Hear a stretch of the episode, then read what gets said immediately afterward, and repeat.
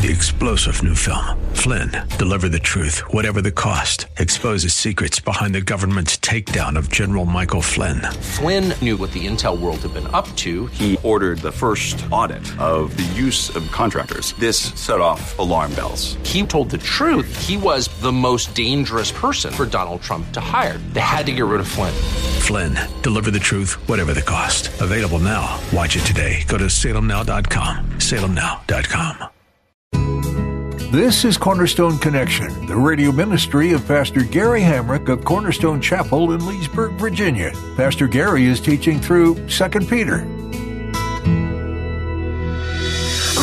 love is calling, listen, truth opens up your eyes. Mercy is waiting for you with every sunrise. You know, I know we should never take scripture, you know, more important or less important because it's all God's word. But there's just something about somebody who knows my death is imminent. These are the last things I, I want to say as I depart here that I just think are important for us to take to heart. And as he speaks here about the Lord's return, he says, Listen, there's going to be scoffers. And we know this to be true today, too. There are going to be people who just simply scoff at the idea that Jesus is coming again.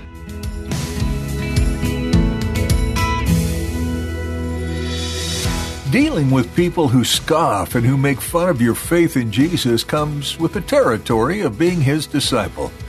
As you listen to today's message from Pastor Gary, he shares with you the truth that Jesus had to deal with scoffers while on this earth, and so will you. If Jesus was persecuted and mocked, it's safe to assume that you will experience this at one point or another while on this earth. However, Pastor Gary explains that it's all worth it because your solidarity could bring a person to receive Jesus. At the close of Pastor Gary's message today, I'll be sharing with you how you can get a copy of today's broadcast of Cornerstone Connection. Subscribe to the podcast or get in touch with us. But for now, let's join Pastor Gary in the book of 2 Peter chapter 2 with today's edition of Cornerstone Connection. 2 Peter chapter 2. In 2 Peter chapter 2, if you were with us last week, we talked about how the main theme that Peter is driving home here in this second chapter is about false teachers. He is warning the church, he's warning Christians that you have to be on your guard, that not everybody who claims to be a teacher uh, is a teacher, not everybody who claims to be a prophet is a prophet. And so he gets through in chapter 1 saying that there were genuine prophets who were inspired by God to pen scripture but he says, but likewise, wherever you have genuine prophets, you have false prophets. Wherever you have genuine teachers, you have false teachers. And all of chapter 2 is really warning us about false teachers. Now, Peter obviously was not the only one to, to warn us about false teachers. In fact, no doubt Peter learned it from our Lord because Jesus said this in Matthew 7 15 Beware of false prophets who come to you in sheep's clothing, but inwardly they are ravenous wolves. And Peter, here in chapter 2, goes through and tells us three particular things about false teachers. He says how teach, false teachers will secretly introduce heresies. He tells us, number two, that they will also influence many people to follow them. And then he says also, number three, that they will be judged by God. So he basically says, don't worry, because at the end of the day, even though these false teachers are saying untrue things, they're misrepresenting God, they are not really um, teaching sound doctrine. They are leading people astray. They're drawing a great number of people after them. At the end of the day, God is the judge and he's going to take care of them, just like, and he mentions this in chapter 2 between verses 4 and 11, just like God took care of Noah and his family, and yet God judged the unrighteous in Noah's day, and God took care of Lot and his family, though God judged the unrighteous in Lot's day. So you know, throughout time and eternity, God is going to take care of people who, who do wrong and who, and who misrepresent Him and who say false things. And so he says here, God's going to take care of these false teachers as well. So we left off at verse 12 of chapter 2. And so this is what we read. Verse 12.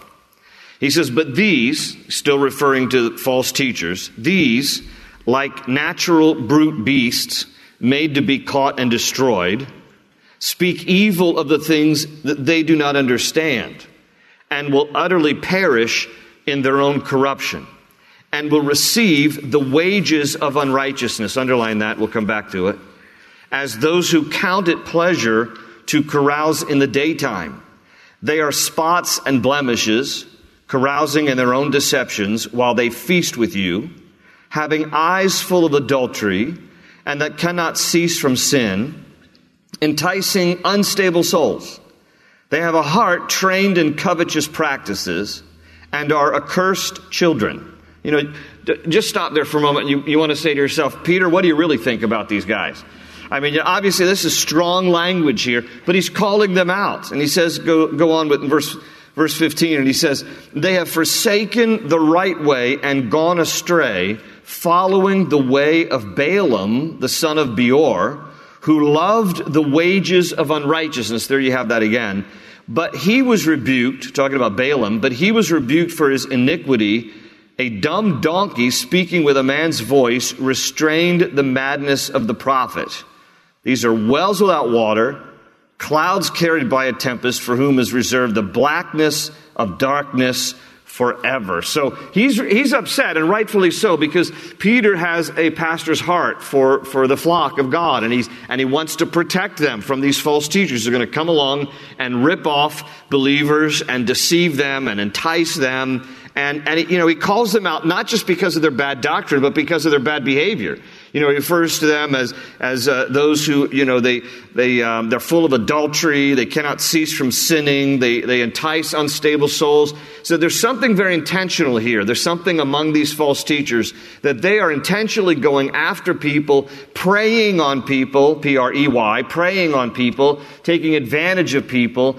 And one of the things that he points out here are the wages of unrighteousness. He uses that phrase twice in verse 13 and again in verse 15. So, in other words, there's an element here of these false teachers where they are doing what they're doing for unrighteous wages. They're trying to profit off of this. You know, they're, they're, they're getting money off of, off of all of this. And so he's calling it wages of unrighteousness. Um, there are times that obviously we can be greedy no matter who we are. And we need to be warned about this kind of thing. Greed Greed has no place in the life of the believer. But he says it's one of the things that actually marks false teachers. They seem to be greedy for money. Now, you know, sometimes we, we have a bad uh, view of some TV evangelists who seem to always be about, you know, money, money, money, money. Um, and I'm not saying that everybody who's ever asked to support their ministry is evil as if that's wages of unrighteousness. Not true. But certainly a preoccupation and people, you know, fleecing the sheep and trying to take advantage of people and, and, uh, and telling you that, you know, if you don't, if you don't give, then my, my ministry is going to go under. Well, then maybe it should go under, you know, because, you know, my pastor, Chuck Smith, always said, where God guides, God provides. And if you, if you see people begging for money, probably not, not a healthy thing. And so we have to guard our hearts against greed and we have to see greed. We have to be able to spot greed when we see it. People do some foolish things for greed. They do some foolish things for money. Do you all remember, if you're old enough now, this is going back to about 15 years ago, when Martha Stewart had to serve time in jail? Now, Martha Stewart, the great, you know, cook and, and, uh, she was more than a cook. She was, she was a brilliant entrepreneur, still is. I mean, she did the crime. She served her time. She's out now. And so she's, you know, an interior decorator, entrepreneur, cook, author, all kinds of things. Former model, I think she was. But you, if you remember her story 15 years ago, she was worth $1 billion 15 years ago. I don't know what her worth is now, because I think it probably took a hit after serving some time. But $1 billion. And then she had some stock, ImClone. And I don't know all the details of what she did that was illegal and trying to, she tried to sell off ImClone. I think she got some insider trading information. She went to jail actually for lying to federal investigators. That was the crime when she was interviewed about it. But, but here she is worth $1 billion and she made the move to sell off some ImClone stock before it went under to save $45,000. Now, let me put this in perspective. She's worth a billion dollars. She made a decision based on greed for $45,000.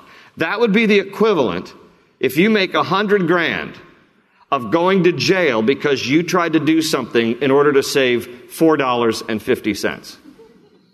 Okay? People do some crazy things for greed, and it can end up causing them to go to jail over it too. Okay, my point is, Peter's pointing this out the wages of unrighteousness as part of a characteristic of false teachers. They're just money hungry. And he uses here as an example of a false teacher, a false prophet, Balaam in verse 15. And Balaam was that way too, because the whole story of Balaam uh, is recorded in Numbers chapters 22 to 24. So you can go back and read the story. I'm going to I'm going to bring a synopsis to the story. But it says about Balaam, here he was, this false prophet, that he demanded what Numbers tells us was the, the fee of divination. So Balaam was a, an interesting, curious guy, hard to figure out. But part of the thing that motivated him was a, he had a fee, the fee of divination. That if you paid him, then he would prophesy and, and divine, but in reality, he was tapping into demonic things. But he had a reputation back in the day of one who, if he blessed something, it would be blessed, and if he cursed something or someone, it would be cursed. And so there's a story in Numbers 24, 22 to 24 about Balak, who was king of Midian, and the Midianites were perennial enemies of the Israelites. Balak, king of Midian, did not see a way to really effectively defeat the Israelites. So he hires Balaam, who comes from, the Bible says, Aram, which is basically Syria. And he hires Balaam to come and to curse God's people. Balak, the king of Midian, figures if Balaam has a history of cursing people and they're cursed and blessing people and they're blessed, I'm going to pay him to curse God's people so that we, the Midianites, can defeat the Israelites. So he hires Balaam to come from Aram, to come from Syria. But God intervenes. God steps in, the story tells us, and he's going to confront Balaam because God's not going to allow this dude to go cursing God's people.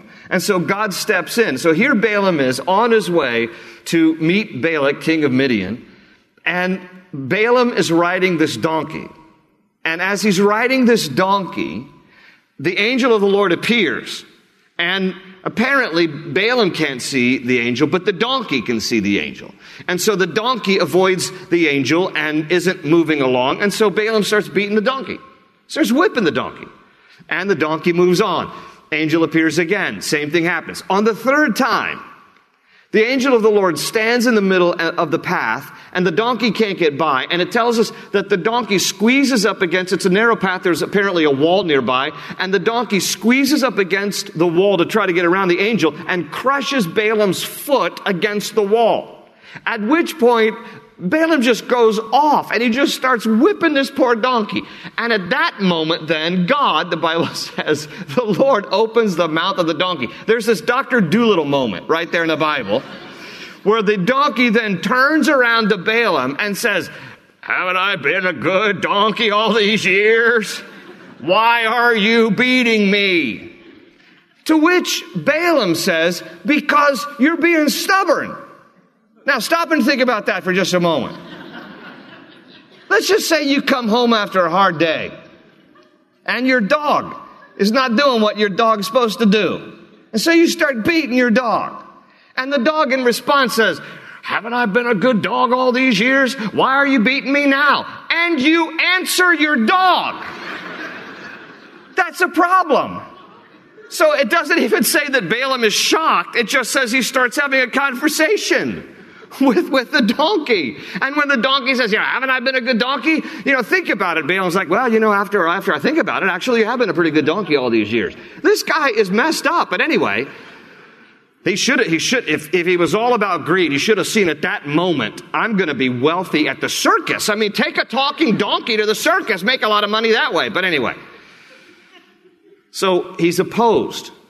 And Balaam is this false prophet that Peter compares other false prophets to.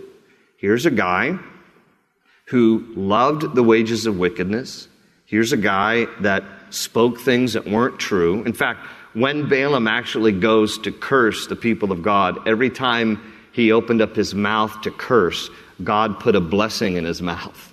And it really ticked off Balak, the king of Midian. He's like, I'm paying you to curse these people, and you're blessing these people. I can't, I can't help it. Every time I go to open my mouth, the Lord puts words in my mouth. Three times that happened. By the third time, Balaam is just, you know, he's opening up his mouth, ready to curse them, and, and out comes blessing. Listen, listen, you ought to pray for that. Those of you who are like in rush hour traffic on your way back and forth to work down to DC and somebody cuts you off and you out of your mouth, you want to just go off on them and start cursing them, pray, pray for that. Because can you imagine if that happens? You're like, I can't believe you, little, God bless you. You're such a wonderful person. God loves you. Where did that come from? Oh, it came from the Lord. This is what happened with Balaam. And Peter uses him as an example of a false prophet here. And so he was rebuked, it says in verse 16, for his iniquity. A dumb donkey speaking with a man's voice restrained the madness of the prophet. These are wells without water. Just, Peter's just using this analogy. These, these guys are empty. They're wells without water. Uh, they, they can't satisfy. Clouds carried by a tempest, for whom is reserved the blackness of darkness forever, talking about judgment. So he's like, you know, they're going to get judged. They're going to, they're going to see their day, and the Lord is going to deal with them. Meantime, as Christians, be in your guard against false teachers. Um, you all have the advantage of living in a generation which is the information age. And because of that, you have at your disposal, it's not always reliable, the internet, we know, but you have at your disposal resources to be able to check things out. You don't have to be a Greek scholar, a Hebrew scholar. There's great tools and resources out there now. Blue, BlueLetterBible.org is a great resource that you, you can look up scripture, you can read commentaries, you can look up the Greek, you can look up the Hebrew. You can be informed enough and equipped enough in your faith to be able to tell whether I or any other teacher is telling the truth or teaching falsehood. And we've got to be living as believers who are wise about these things and discerning about these things because the closer we get to the return of Christ, Jesus tells us in Matthew 24 that one of the signs of the end times will be false teachers and false Christs. And we can't just accept everything that everybody says. So we have to be wise and discerning. We have to know scriptures ourselves to know whether or not what we're hearing is truth or not. So be equipped in that way. Now he goes on he says in verse 18, For when they speak, these false teachers, great swelling words of emptiness, they allure through the lusts of the flesh, through lewdness, the ones who have actually escaped from those who live in error. While they promise them liberty, they themselves are slaves of corruption.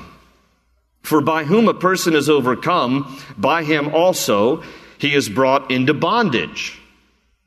For, verse 20, if after they have escaped the pollutions of the world through the knowledge of the Lord and Savior Jesus Christ, they are again entangled in them and overcome, the latter end is worse for them than the beginning. Now, this is interesting because, you know, he's talking here about people who are going to be deceived um, he says if, if they've escaped the pollutions of the world because they've come to the knowledge of the, of the Lord and Savior Jesus Christ, but then they get entangled again and overcome because these false teachers are influencing them with false things, the latter end is worse for them than the beginning. In other words, it would be better never to have known the way of righteousness than to have known it and turn your backs on it.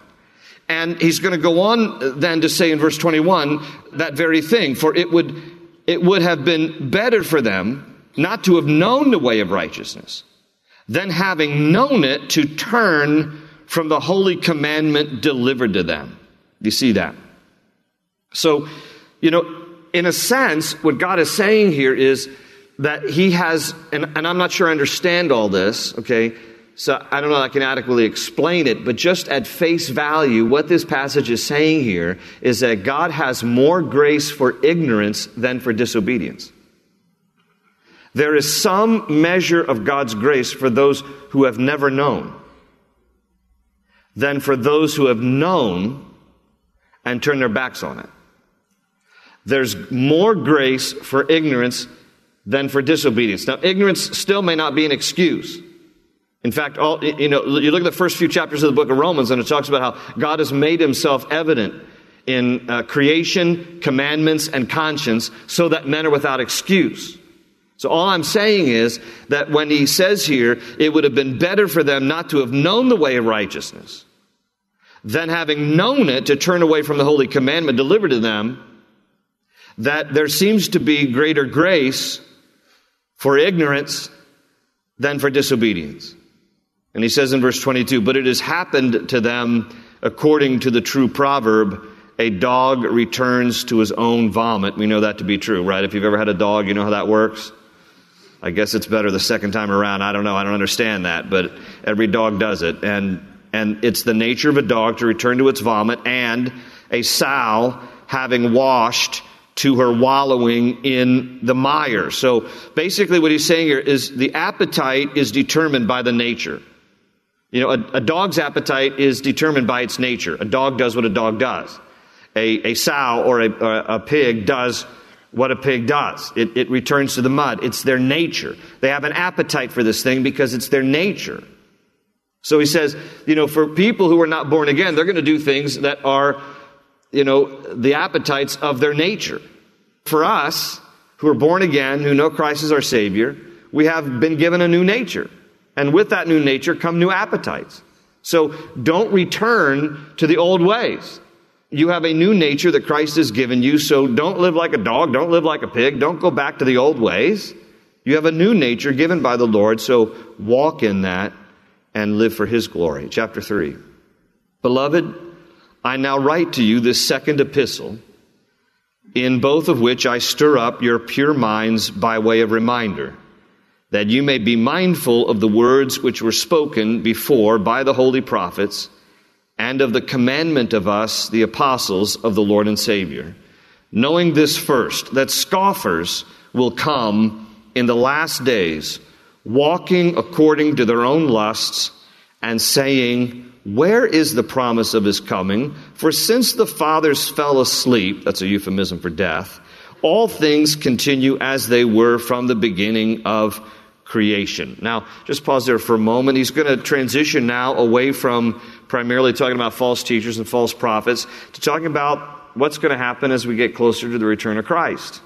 And he, and he wants to leave this as his parting hope for the church. Because remember, uh, Peter's going to be martyred shortly after he writes this epistle. He's living in one of the most dangerous times in Christian history, 64 to 67 AD when Emperor Nero was persecuting Christians, killing them, martyring them, and Peter is going to uh, lose his life in just another year or two after he writes his epistle. So his parting words, I want you to think, you know, it's like the, it's like the final counsels of a dying man.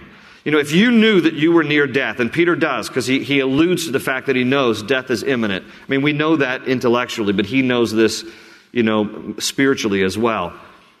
If you knew that, that your death was imminent, what would be some of the most important things you would want to impart to people that you love? Some of the things that you would want to say to them. So I always consider, you know, when Paul wrote Second Timothy, that was his final counsel of a dying man. When Peter here writes Second Peter, these are his final counsels of a dying man. And I, you know, I know we should never take scripture you know, more important or less important because it's all God's word. But there's just something about somebody who knows my death is imminent. These are the last things I, I want to say as I depart here that I just think are important for us to take to heart. And as he speaks here about the Lord's return, he says, Listen, there's going to be scoffers. And we know this to be true today, too. There are going to be people who just simply scoff at the idea that Jesus is coming again.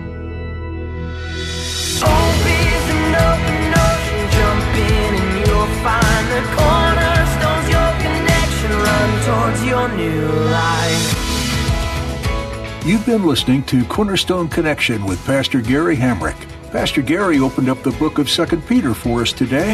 When it comes to life in Christ, who better to teach us than the disciple Peter? We can all relate to Peter at one time or another. He was very human, and yet God used him in mighty ways. In 2 Peter 1 5 through 8, Peter shows us how to be effective and fruitful. For this very reason, make every effort to supplement your faith with virtue, and virtue with knowledge, and knowledge with self control, and self control with steadfastness, and steadfastness with godliness, and godliness with brotherly affection, and brotherly affection with love.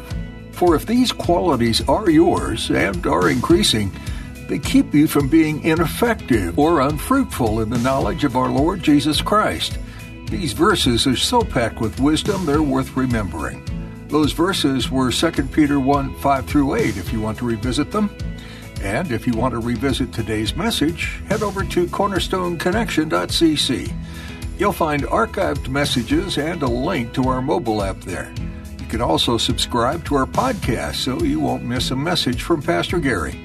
Well, we're coming to the end of our time for today. We will be back, and we hope you come back too with the next Cornerstone Connection.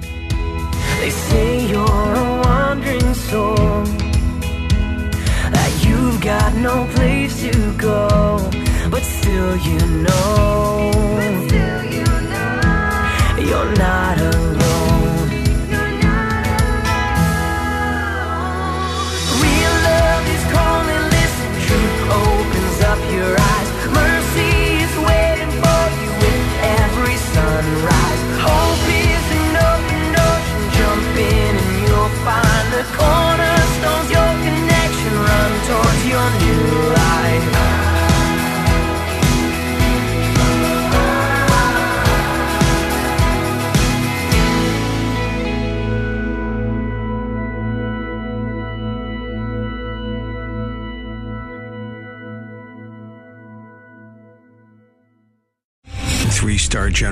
Michael J. Flynn, head of the Pentagon Intelligence Agency, knew all the government's dirty secrets. He was one of the most respected generals in the military. Flynn knew what the intel world had been up to. He understood its funding. He ordered the first audit of the use of contractors. This set off alarm bells. The explosive new documentary, Flynn, Deliver the Truth, Whatever the Cost, uncovers the facts behind this scandal. Flynn told the truth. He was the most dangerous person for Donald Trump to hire. I find out the worst enemy that I'm going to face in my life is right here in America. They took my assessment and they wanted me to change it. And I was like, I'm not changing it. They had to get rid of Flynn. With in depth interviews, archival footage, and never before seen personal records of the man behind the headlines. I just felt like I was drowning. Flynn, Deliver the Truth, Whatever the Cost. Available now. Watch it today. Go to salemnow.com. Salemnow.com.